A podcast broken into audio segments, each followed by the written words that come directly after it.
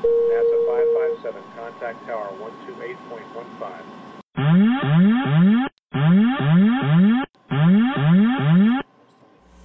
Caution, caution. Manual, fuel, manual, fuel. I'm John Goglia. I'm Greg Feith. And I'm Todd Cruz. And we are the Flight Safety Detectives.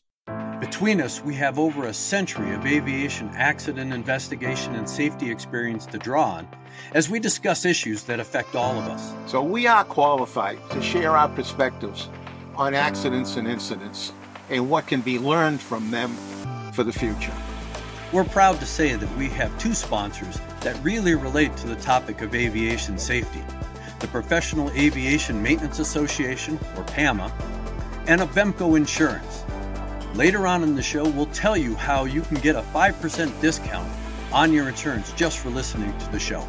We don't just dissect the official reports. In every episode, we identify safety issues and take the mystery out of accident investigations. So maybe pilots and their planes can have safer flights ahead.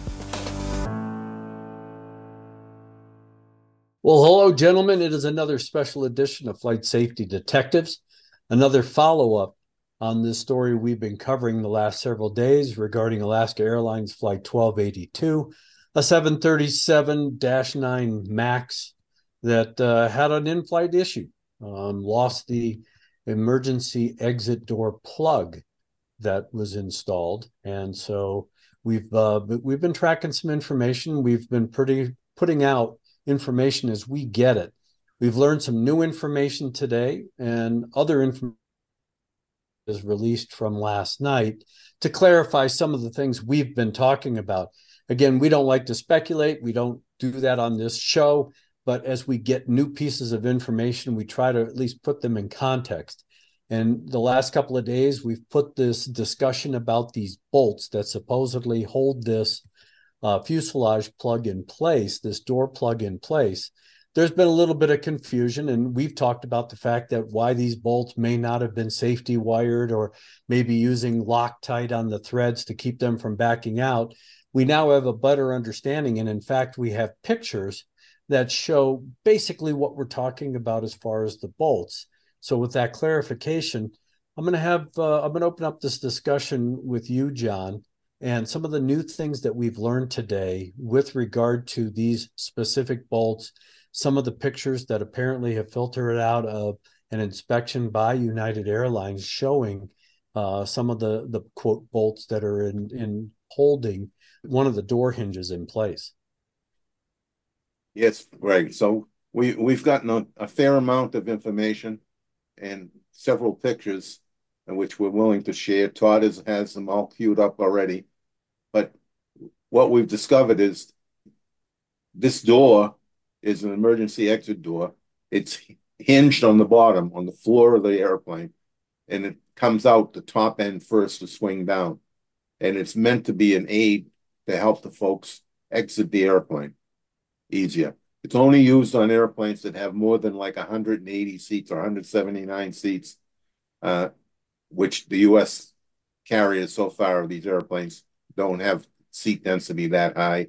But in places like Asia and in Europe, with uh, a number of airlines there, they do run them about two hundred passengers. So they need an extra exit and an extra flight attendant. So right now, they're the only ones that are operating this airplane in that kind of high-density seating.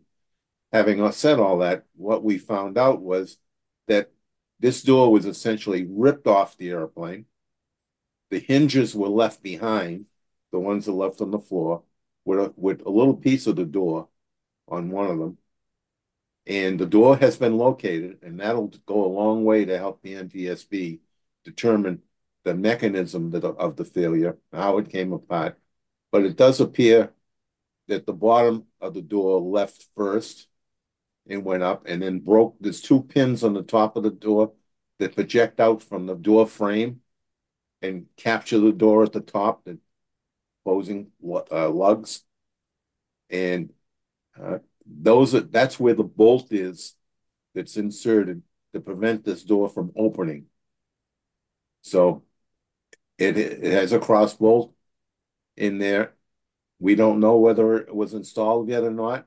It does appear, um, and I'm sort of guessing a little bit here, it does appear that it may have been installed, but we'll find that out uh, possibly from physical evidence on the door.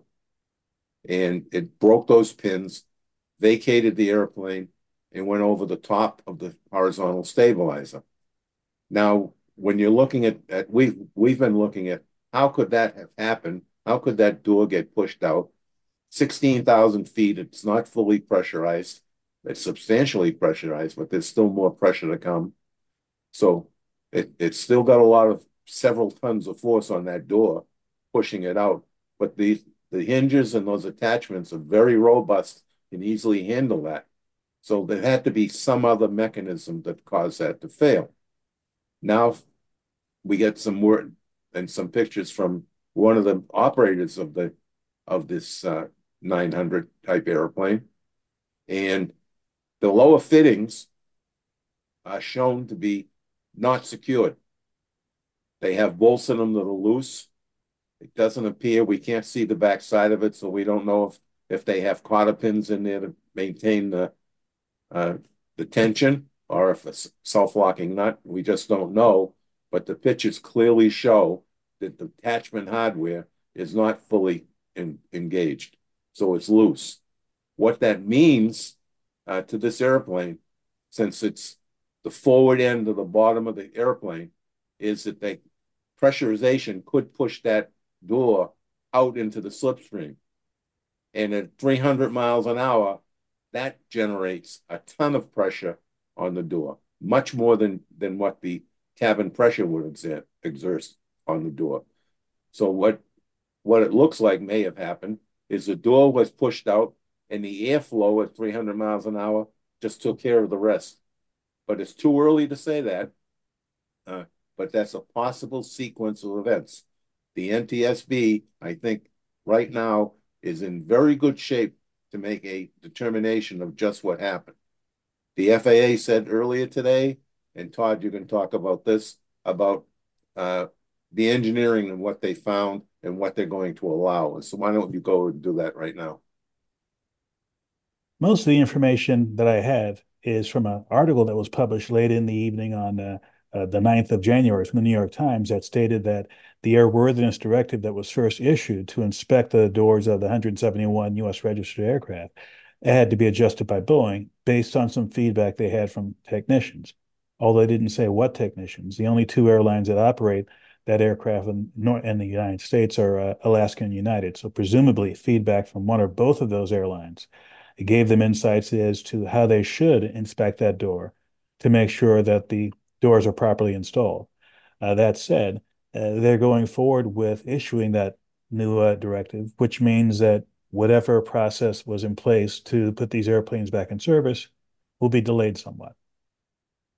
And when we look at when we look at that um, particular procedure and the inspection, based on what we understand as to how this bolt is now assembled, the assembly itself, it has a bolt, basically a castellated nut, and then a cotter pin that is securing that bolt and that nut in place so that it can't back out or get loose.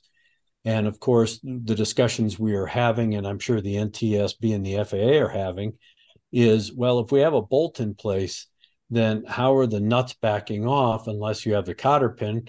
Or was there even a nut and a cotter pin ever installed?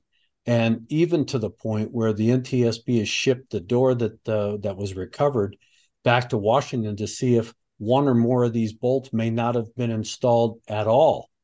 And so that will help build the storyline, because again, with them finding additional airplanes that nuts are loose or the bolts are loose is what they've been saying. The question is, how is that happening? Is it because during the installation process, they're not properly torqued to a particular value? The nuts are not put in place, or the cotter keys, uh, the cotter pins are missing. Um, there's a variety of different, different scenarios that need to be ferreted out. But gentlemen, with this particular inspection, once they do conduct the inspection, what's really, I mean, is it the belief, and, and should I guess passengers feel confident that once these inspections are completed, turn to service, that this is a one-off, that this type of inspection is, once you've identified that you got a bolt there, a nut there, and a cotter pin, is there anything else to worry about? Well, well I, I think, think, go ahead. You know, Tom. From all the years of experience I had, if it's installed properly, you probably don't have to look at it again. But nobody in, in the F A A or, or even in Boeing is going to accept that for the first time. So we'll get through this inspection, we'll determine it, but then now I'm sure they're going to put a repeat inspection on this at some point down the road. Maybe one hundred, one hundred twenty-five hours, it might be five hundred flight hours, whatever the number is that they, they determine, they'll at least look at it one more time to make sure nothing has changed. And then if nothing has changed, they may just move it all the way up to, to a heavy maintenance visit, which is probably about uh, uh, seven or eight years out. So then they'll stretch it out. But I wouldn't think that they would move on based on just one inspection. I think they would have a follow-up, at least one, to make sure that everything is still the way they left it, and then they could move it out. Well, certainly on the uh, Boeing side of things, there's a public uh, perception problem. Um, reportedly come today, the president, the C E O of Boeing, had an all-hands meeting in Renton where they where they uh, have final assembly for the seven thirty-seven, saying things like, we one hundred percent accept responsibility for this, and we're going to be totally transparent going forward, which uh, are, are good words to say. Uh, I'd like to see if the actions speak uh, to those words as we go forward. And how much transparency and what they'll be transparent about, that wasn't stated. But certainly there is a passenger trust issue with the seven thirty-seven max because of all the very uh, well-documented uh, issues in the past. And whether or not this will face similar scrutiny over time will depend on what comes out of the investigation and what actions Boeing takes in the short term. Well, you know, again, that's great that those words have been spoken by uh, the C E O of Boeing. But how is it that these airplanes are slipping through? Um, we've talked about it on past shows with regard to the quality control issues that have been uh, well publicized, not only now with this particular event and possibly the installation of these door plugs, but again, we had a rudder issue with the seven thirty-seven max and a loose bolt. We've had elevator problems with the uh, with the seven thirty-seven max, uh, seven eighty-seven issues and things like that. John, what do you think, especially where's the F A A with all of this, and why aren't they clamped down on them? Um, and are they going to, given the fact that Boeing wants to increase production to uh, fifty-one aircraft a month? Well, on the on the first half of that question, uh, it is quality control. It It is an inspector physically on the floor, not an F A A inspector, an inspector who works for, for Boeing, who's on the job twenty-four, uh, you know, eight hours a day uh, during his shift, and they, they run two shifts plus sometimes a third. So you got to have inspectors there that are trained just to look at what's done. Now, most managements despise that because inspectors don't don't produce anything. They prevent something from happening, and it's very, very difficult to prove a negative. So when you get when you start getting people that are financially accountable, when they see that amount of overhead that that costs, uh, they don't want to go there. Uh, but when you compare that overhead, in this case with the seven thirty-seven, compared to the hundreds of millions of dollars that this has already cost the manufacturer, Boeing, right, that pales in comparison. Now, Boeing used to have a very robust quality inspection department, and sometime after the McDonnell Douglas merger, uh, that started to diminish. You can understand it. If you've taken any classes in uh, M B A type management classes, you'll find out that they talk about reducing this non this overhead inspection type people. There's others too, management people, reducing it down until it hurts and then add a little bit back. Well, that's not the aviation formula, but that's what Jack Welch did with the G E, and they crashed and burned over it as a corporate entity. They had all kinds of problems, caused, caused massive, massive disruption and actually a breakup of the company because of the pro partially because of those problems that they brought. Right. So now we see the same thing happening here at uh, at, at Boeing, where we've removed the, this level of of second look at the work that's done. People that are just going around to make sure that things are done right. And what has happened? Just problem after problem after problem with the quality. Quality escapes is one of the words they like to use. So we have all these escapes. Just this year, we have had major problems with fasteners uh, coming coming from uh, Spirit Aerospace, uh, coming to Boeing, with they weren't proper. We've had the rudder problem with the hardware not being attached on a, on a rudder, critical flight control. And then we have this one. So in two thousand twenty-three, we had three major quality issues with this airplane. two thousand twenty-four. No, well, just a piece of it, yeah. Yeah. All right. But in the last year, we've had three qual three major quality problems and a, a whole host of little ones. So the quality issues coming out of here, uh, out of Seattle, where they have the most experienced workforce, uh, are kind of scary. If you look at South Carolina, I mean, never, never in, in the history of aviation have I heard a customer tell the manufacturer who's producing airplanes in two locations that they don't want it, their airplanes produced in a facility in South Carolina. They won't accept them.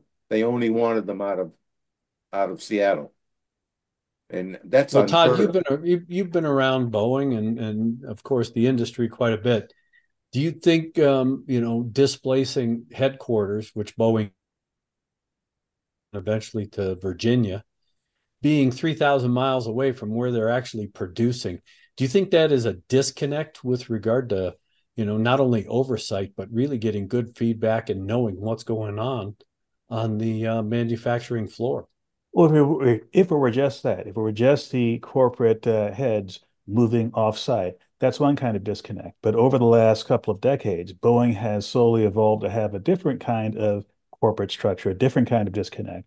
John mentioned Spirit AeroSystems, which is based in Wichita. That used to be a division of Boeing, and now it's a separate company. Clearly, they have a long history with Boeing, but ultimately, if Boeing says, we're going to be one hundred percent transparent on this, as the C E O said today, it begs the question, how are you going to ensure that your major partners who are responsible for major portions of the airplane, including the fuselage of the seven thirty-seven, how are you going to ensure that that transparency will translate to what your partners are doing in a way that will resolve this problem and allay public, the public's fears about or concerns about the seven thirty-seven max? And as far as uh, displacing the corporate uh, heads uh, three thousand miles away, there are many examples of companies, including one of their competitors in the military side, Lockheed Martin, that also has headquarters in the D C area and also has their major manufacturing elsewhere. Uh, just because you have that structure doesn't mean you'll have that problem. This calls into question a whole lot of complex issues, such as what was the evolution of Boeing from having their manufacturing and headquarters basically in the same place, the one where manufacturing is distributed, responsibility is distributed, and those who are ultimately responsible happen to be physically distant. And when we look at all of this, John, you know, with the the inspections and what they may may end up doing with with all of this, you know, the question is, how long from a public standpoint do we wait to see? Because this isn't going to be an instantaneous change overnight. So the question is, how does the flying public get that feedback and that confidence back in a company like Boeing, given all of the problems that uh, that they keep seeing in the news media every single day? Well, they're not going to get it with a C E O that has private meetings with his employees and is going to spoon feed the, the uh, discussion out to the public, because we know it's going to be their P R people that's going to spoon feed that information out, and it's not going to be their dirty laundry. I don't care about their dirty laundry. What I want to see is action on their part. I want to see changes in the manufacturing process. I want to see where they have dedicated people looking over the shoulder of the people doing the work to make sure they're following the procedures that are being uh, called out. You know, if this hardware was loose, I'll guarantee the procedures don't say, leave the hardware loose. So how did the hardware get loose? It got loose because they didn't follow procedures. And uh, these are, this is a critical piece of the fuselage. Every critical element of flight is supposed to be have a second look. The, the hardware that was missing on the rudder, you worked on a critical component. Who looked over your shoulder when it was done to make sure everything was, was accomplished in accordance with the procedures? That's what's missing. That's what they got to put back. They can start that immediately. They can announce that immediate, immediately that they're going to implement a program like that. They don't have to take what I just said, but implement a program that raises the assurance level for everybody, F A A, everybody, their own suppliers, their own employees, and the outside. It gives them some uh, warm and fuzzy feeling that finally the management in Boeing is making moves to fix these problems. And the mm-hmm. problem isn't just with hitting the uh, the flying public to have trust and, and faith in Boeing. It's also a question of who are the people who are going to be doing the work, either with Boeing or with their suppliers. If they see this over and over again in the news, if they have to explain, if their current employees explain to their friends and family and people they happen to meet on the street, what's wrong with your company? That's an incentive to say to themselves, okay, I have these skills. I have these skills in an industry that's global. Should I take my uh, toolkit and go down the road to SpaceX or to Lockheed Martin or to Airbus or whomever? And especially those who are working remote, remotely, office workers, Uh, researchers, et cetera. If they can work remotely with Boeing, they can work remotely with anyone. So it's up to the C E O and the management to look at this problem as well as the immediate issue with the seven thirty-seven door. Now, one of the buzzwords that uh, and the terms that we use in aviation in the last twenty plus years is safety management system. And we know that with a safety management system, it basically identifies you know, processes that can be implemented to identify hazards and ensure high quality control um, is is the an, an element of success. Um, proper training of all of the uh, the folks in their respective disciplines and a variety of other things. But we know that the principle, um, the core value of an S M S program starts at the top. You have to have an accountable executive. Typically, that accountable executive is the president, the C E O, or whoever. And I know that supposedly Boeing had implemented a program, an S M S program, yet it doesn't seem to be fully engaged. And who's the accountable executive here? Because everybody keeps pointing the finger elsewhere. Yeah, and do they have a single S M S program? You know, I, I, I was... At I, I spoke to some people at Boeing that were saying they were putting their own S M S in in one of the larger divisions. Right? That's not that's not what you want to do. You want to have a universal S SMS program in place, and it has to be applied across the board, the entire company, not piecemeal, uh, because it's designed in such a way that you can you can bring bring it down and work in, in different work areas, but the try the The key, one of the keys is good accountability and record keeping. Well, that has to be kept in one place, right? So it has, everybody's got to have a, one place to go to look at all the problems and look at all the, the fixes that have been put in place. And I don't, you know, I'm, I'm six or seven months behind with what Boeing is doing on S M S, but six or seven months ago, I didn't think they were doing the right thing, you know. And the reason why I can say I say that is because I'm co-author on the only U S book on S M S, so I understand it. Been we've had three versions of our book. We've been updating it constantly.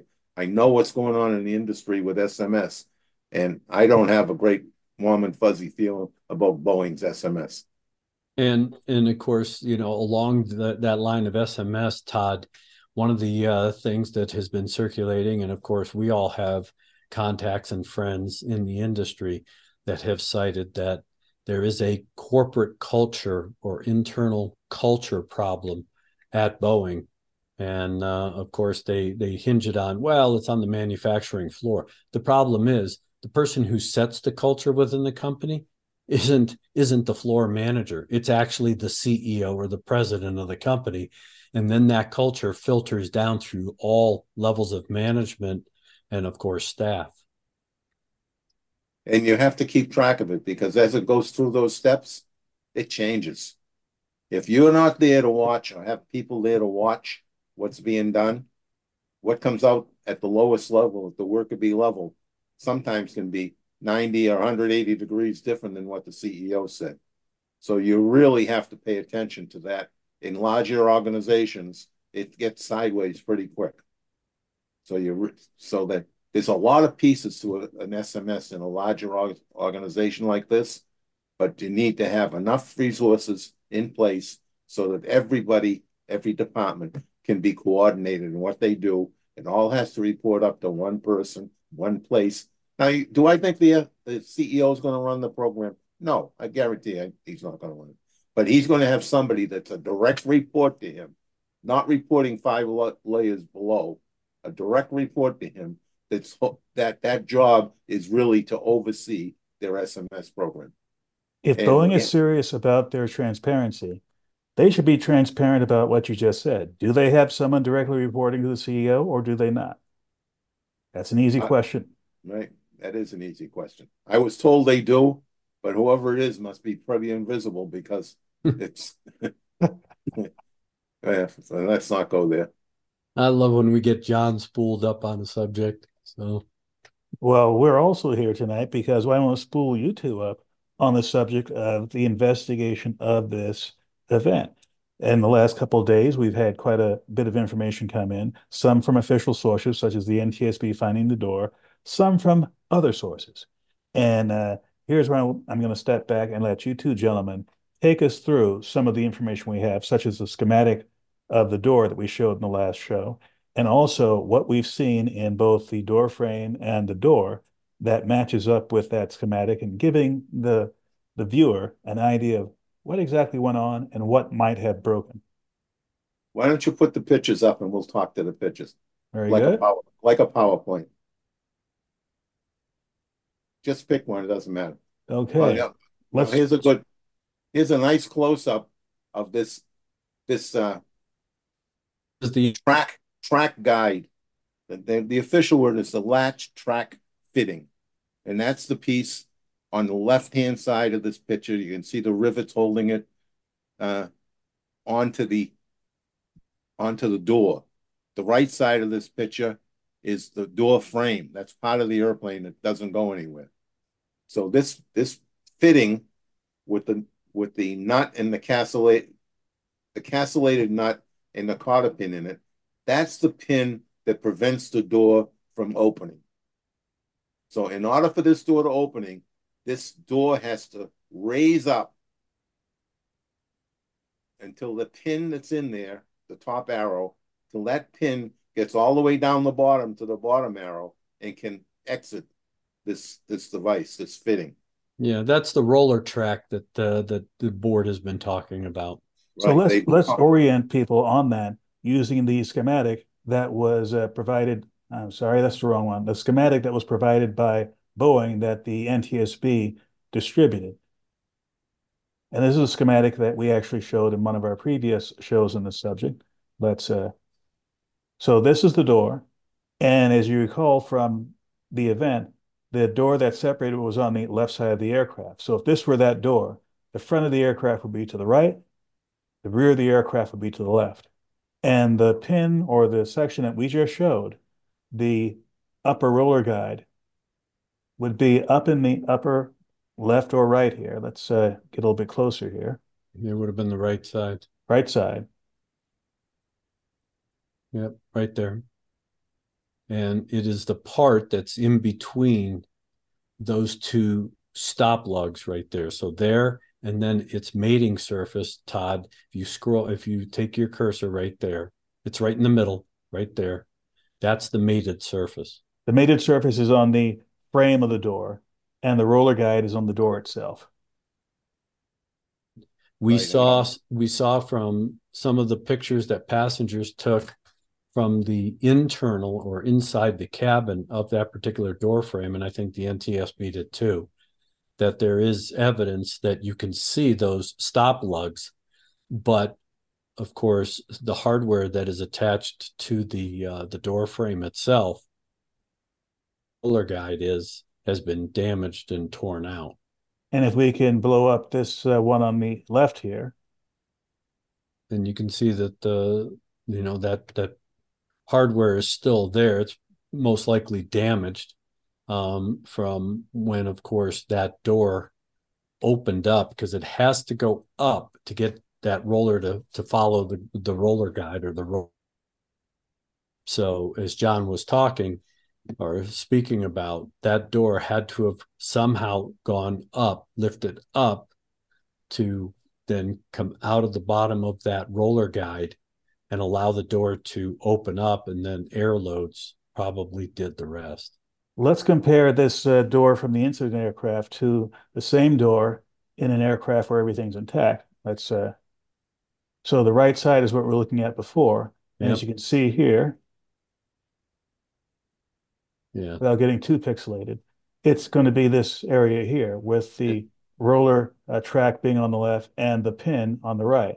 Engaged, correct. Engaged. That's correct. So, and then what's in the middle is that bolt that we saw earlier with the castellated nut and the uh, cotter pin. Unfortunately, this uh, picture isn't close enough to uh, get real, real detail on it, but you get an idea of what where things are here. Now, as to the door that was separated, the N T S B did find it.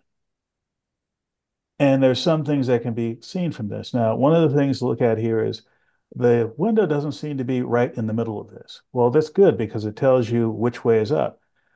The, as you can see from another picture here, this is the incident aircraft and the area where the door had separated from the aircraft. And as you can see from the left and right, they're passenger windows at the same level as where it was in the door. And you can see that these passenger windows are a little bit more than halfway up the door. So if we go back to the door that was being displayed by the N T S B, this means that the top of the door would be to the right, and the bottom of the door would be to the left. Now, John pointed out something earlier when we were looking at this door. Before I do that, let's go back to the uh, schematic. And toward the bottom, you see bonding jumpers and also, uh, what was it, the straps that were at the bottom? Those are, those are the bonding straps. And in that picture, uh, the door um, out at where they found it, you can see one of those bonding straps protruding from the base of the door on the left side, right around knee level of the investigator. Let's scroll in and zoom in to the investigator on the left. And what looks like a stripe on his on his pants is actually that bonding strap on the bottom of the door. Yeah. Now, another door picture. This is the door laid on the ground. I'm not sure what the sequence is, whether this uh, picture was taken before or after the first picture. I think it was after the picture, because as you can see, there's quite a bit of uh, stains and mud and whatnot on this door that you can see, but this door does not have that. But that doesn't really detract from what we can see here. Right in the corner where it's rounded, you can see, and I forgot the name that you gave this, the, the stop pin. Yeah, the track, the latch tray fitting, track fitting. As you can see, this is a rounded corner here. And also, if you pull out, it looks like this is on the upper half of the door, because it looks like this window is closer to the foreground than the background. Now, if we go over here to the schematic, there's actually twelve stop fittings around the door, six on the, on the left side, six on the right side. And the matching uh, pin on the door, because we saw the rounded edge on the door, it was actually along the bottom of the door. Now, this is what was helpful to us, because we had to look at the schematic and orient ourselves to the pictures that we have of the door on the ground and the damaged aircraft. Now, speaking of which, uh, how this door opens, you described it much better than I could, John. John, uh, we obviously have connections on the bottom, and we have connections on top. How does this door open when normally operated? And how do you think it came apart, came away from the aircraft during the event? Well, normally if you have a handle on the door, uh, in, if it was a, a operating door, you would move the handle and it would actually lift the door an inch and a half maybe uh, to bring it down on that track of the very early picture we showed. Bring it down so it could come out the, the hole. If you put that picture up again. So let's uh, I, get closer to, in the schematic, the track no, you mentioned. Right. The, there's a track. There was a picture that we showed earlier of the, the very upper, first picture of the upper track of the upper. Okay, let me go back to that. You can see as the door, which is on the left, as as you turn the handle, it raises it up. It, that bolt would not be there. Right, so it would allow that pin that's inside that housing to drop down to that opening, and then you could take pull it out. Yeah, and this bolt that we there's a roller in there. A roller, and now what would happen is once it's free, the door would pivot from the top. It's hinged on the bottom and fall out. It does that in such a way to help with egress of the airplane. Some some fifteen, twenty years ago. Uh, Boeing went to hinged uh, emergency exits. They, uh, Airbus has had it for a little while. Part of the reason why they did that is passengers were throwing the emergency exits out and actually damaging the wing because there's pins on those overwing exits and passengers operate them, not the flight attendants. So there was problems with them. So they hinged them. We also had some, some uh, people have impairments to egress of the airplane in emergencies because whoever opened that hatch would leave it right there, oftentimes leave it right there at the exit, and you'd have to struggle to climb over it and climb out of the airplane. So there was a yeah, couple of that exit weighs about fifty, sixty pounds. So. Yes. So that the hinge door is much better installation. So in this case, the door hinges down. But what? But because it is is in, it is installed as a plug, there is no operating mechanism in the door. It is just basically the shell of the door held in place against these stop lugs with these bolts to keep the door from moving. Um, it, it now becomes an integrated part of the fuselage with no intention for, you know, movement or opening. Right. But uh, as we stated before, we're not going to speculate, but I would ask you this. Given the way that the door came off the aircraft, and looking at the schematic here, let's go back. Where do you think the problem first occurred? Was it something with the pins up here in the roller track, or was it something in the lower part of the door?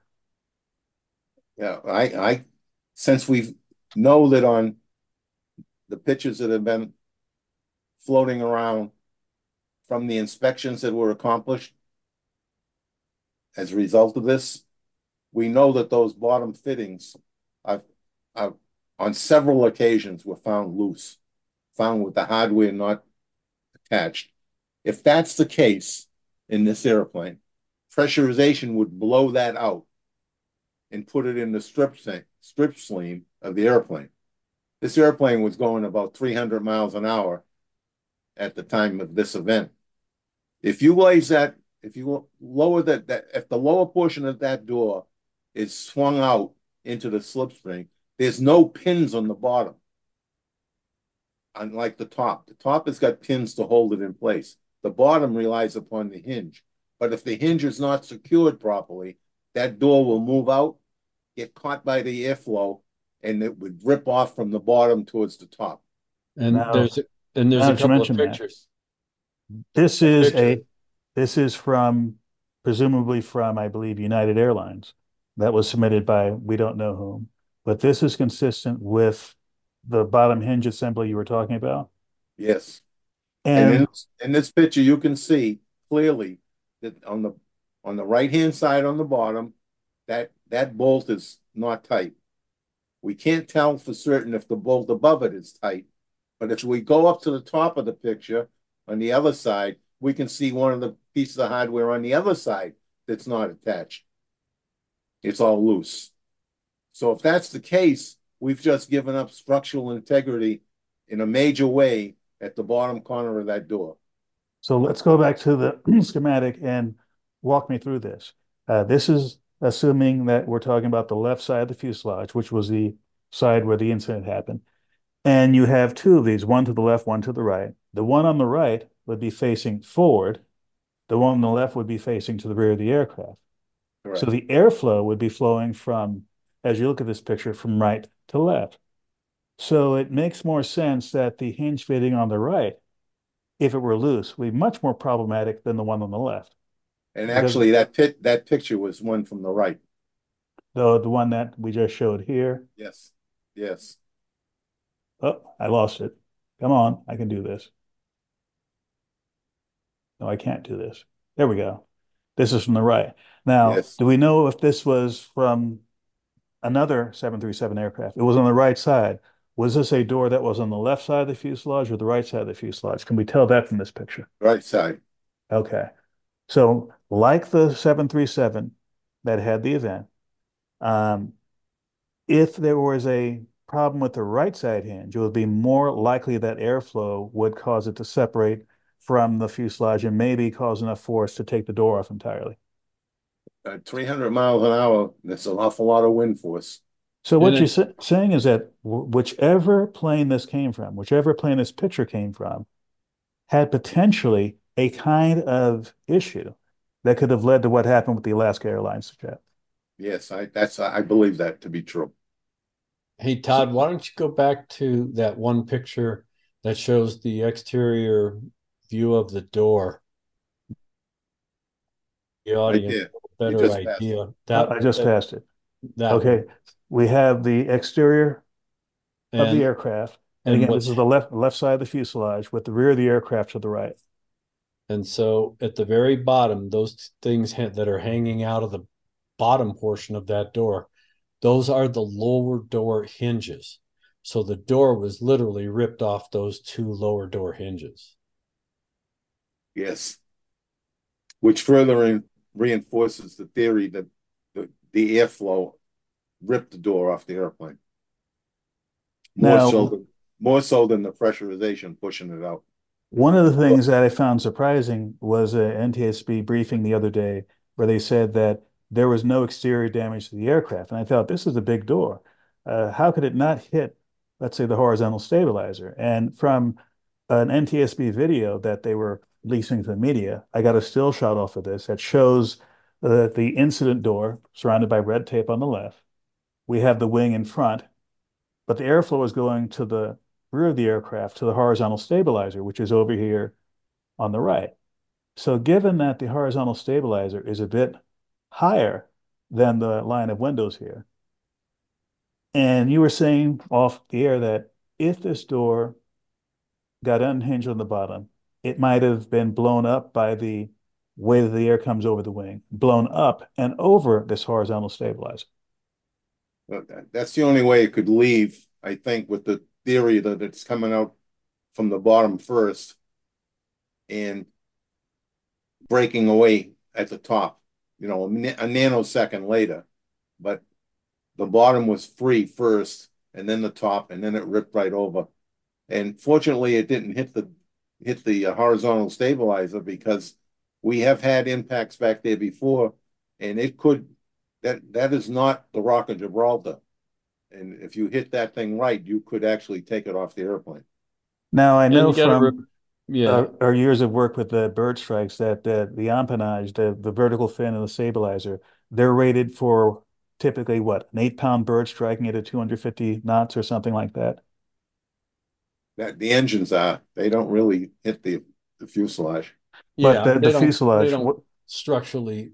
you know, shoot things at uh, flight controls to see what they can tolerate. Okay. But you also have to remember that all airplanes, in order to maintain an angle of the proper angle of attack for the best lift, fly in the slow, slight nose high attitude. So with that being said, if that door comes off, just the way the airflow comes off the wing, it it will push things up and back. But in the unlikely event that aerodynamics plays a trick on us and this door had hit the stabilizer, would it be something that would cause a catastrophic failure of that part of the structure, or just put a big dent in it? Based um, on your experience looking at these other events in the past. Well, we've seen we've seen damage to horizontal stabilizers to the extent of, you know, taking half the stabilizer off and the airplane was still able to fly. Um, again, you know, it, it's hard to tell because it depends on how the door hits the horizontal. If it hits it like a barn door flat and then leading edge of the horizontal stabilizer, that's one thing versus hitting it uh, sideways, which could act like a knife and slice through that horizontal stab. So uh, again, it's it's all about, you know, the twister, the the motion of the the door as it separates from the aircraft. So we can speculate until the cows come home what might have happened, but there's no speculation about the t- following two facts. One, no debris from the door or anything that's separated from the aircraft reportedly, according to the N T S B, hit the aircraft itself. The other thing is that even though there are one hundred seventy-eight seats on this aircraft, and one hundred seventy-one had a passenger in that seat, which means there were seven empty seats, two of those empty seats happened to be immediately adjacent to where this incident took place. That is very fortunate. Yeah. So, but again, you know, when we look at events like this, um, while thankfully there were no serious injuries or fatalities, um, again, this is another wake-up call, not only to Boeing, but to the... It's all about the details. It is all about the little things. It's not big things like, you know, horizontal stabilizers coming off the airplane. It is, or in this case, the door. It's the little things. You have a bolt, a nut, and a cotter pin. And if it isn't properly installed, it has, you know, dramatic consequences. Um, and in some cases could be fatal consequences. And that's why, you know, attention to detail is so important, not only in aviation, but in everything we do in life. So it, it is more of a, a high risk life and death situation in aviation as we've seen it in the past.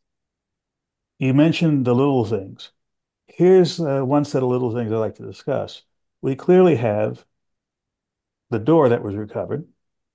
What we don't clearly have or an idea of is what uh, pins and other small pieces of hardware might have separated along with this door that have not been found. And how difficult will the investigation be if you don't find those small pieces? Well, I think once they look at the door, and of course they're, they're examining the door frame, and they're looking at the stop lugs, and they're full mounts of where these bolts and nuts go, they'll be able to tell whether or not there was something in those holes um, at the time operated. Um, again, the N T S B during their press conference has alluded uh, quite strongly that there may these bolts may not have been installed. Now, I find that difficult to believe because that door is, as John described, has two large springs on the bottom of it to help push it up so that it can come out of its out of its mounted position if it was a door. The fact is is that if these these bolts were not properly installed, that is they weren't installed at all, there would be nothing to hold the door down in proper position. And this airplane flew for one hundred fifty-four hours. That door would have come off well before now. So there had to have been something in the holes. The question is, how many of those bolts, and did they back out because they weren't properly installed over time? Pressurization. We can't, we can't answer that. N T S B will. Uh, but I think we've done a decent job of giving the facts that we've uncovered so far. We don't have all the answers. We're not going to speculate on the pieces that we don't have. But, uh, you know, I, for one, thought it would be a good idea to share what's known today. People can make their own uh, judgment call on what we say, whether they believe us or not. Uh, and sooner or later, the truth will come out. Yeah, I think, uh, like you said, John, the N T S B's got enough physical evidence to be able to at least identify, okay, what happened here? How did we get here? Looking back at installation, who had the last, you know, whose fingerprints are all over um, this whole process, if you will. And was it properly overseen, signed off, pushed out the uh, the manufacturer's door and put into into uh, service? So there are still a lot of questions to be answered, um, and the board, I'm sure, will uh, will delve into that and get those answers. Right, and and uh, somebody just a few hours ago told us that there was two airplanes on Alaska Airlines that they found hardware problems with. I, I only heard that from one source. I don't know whether whether that's accurate or not, but if it is, that would bring a total to eight, including this airplane. So that's a lot of people in the view, a lot of questions to ask, because I doubt if all eight of these were installed by the same person. Yeah. So so it's going to be interesting to see well, what that what that shows. Uh, all stay tuned for more information as the board releases it uh, to enlighten us as to what happened. So with all of that being said, Todd, I will leave you with the second to the last word. Well, uh, this is uh, one of those events where, as terrible as things might have been, there was a lot of lucky breaks that happened in this case. One, everyone survived. Two, there is plenty of information from eyewitnesses who were in the aircraft, the crew that survived, the uh, debris that was found on the ground, to have enough evidence to make a, a go of this. Also, because of where it happened and how it happened, with a major U S carrier that had instant attention by the media, very, very quick response by the F A A and the N T S B, and extreme public scrutiny, of which we're part of that. And I think the conglomeration of all this, no matter what may have transpired to bring this airplane to that location, I think going forward, we'll have a better outcome. And John, yes, as always, I will leave you with the last word. Well, normally I would talk about pilots and putting their heads on a swivel and flying safely. But in this case, I'm gonna I'm gonna change my preaching. I this this incident, this event is going to be one of those milestones in aviation that changes a lot of thinking. You know, the quality that's missing from Boeing, I think we're going to see changes there. I'm sure that Airbus and Embraer, the two other major, major manufacturers, are reviewing their processes since this happened. That's what happens in aviation.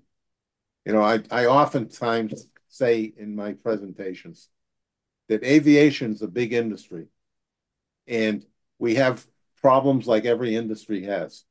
When we get the problems on the top of the table, they'll get addressed. They'll get fixed. But the real challenge sometimes is getting them from under the table to the top of the table. This one's at the top of the table. It will be fixed. And we will not see this again. So if you're a traveling public, all three of us travel. Greg and I, I mean, I did a couple hundred thousand miles last year. Right? That's a lot of flying. That's a lot of airplanes. Right? And I'm going to be on another one next week. So I don't have a fear that this is going to come back and this is going to be a problem. So any of you out there that are concerned about flying, I would save those concerns for other areas, because this one's going to be behind us real quick.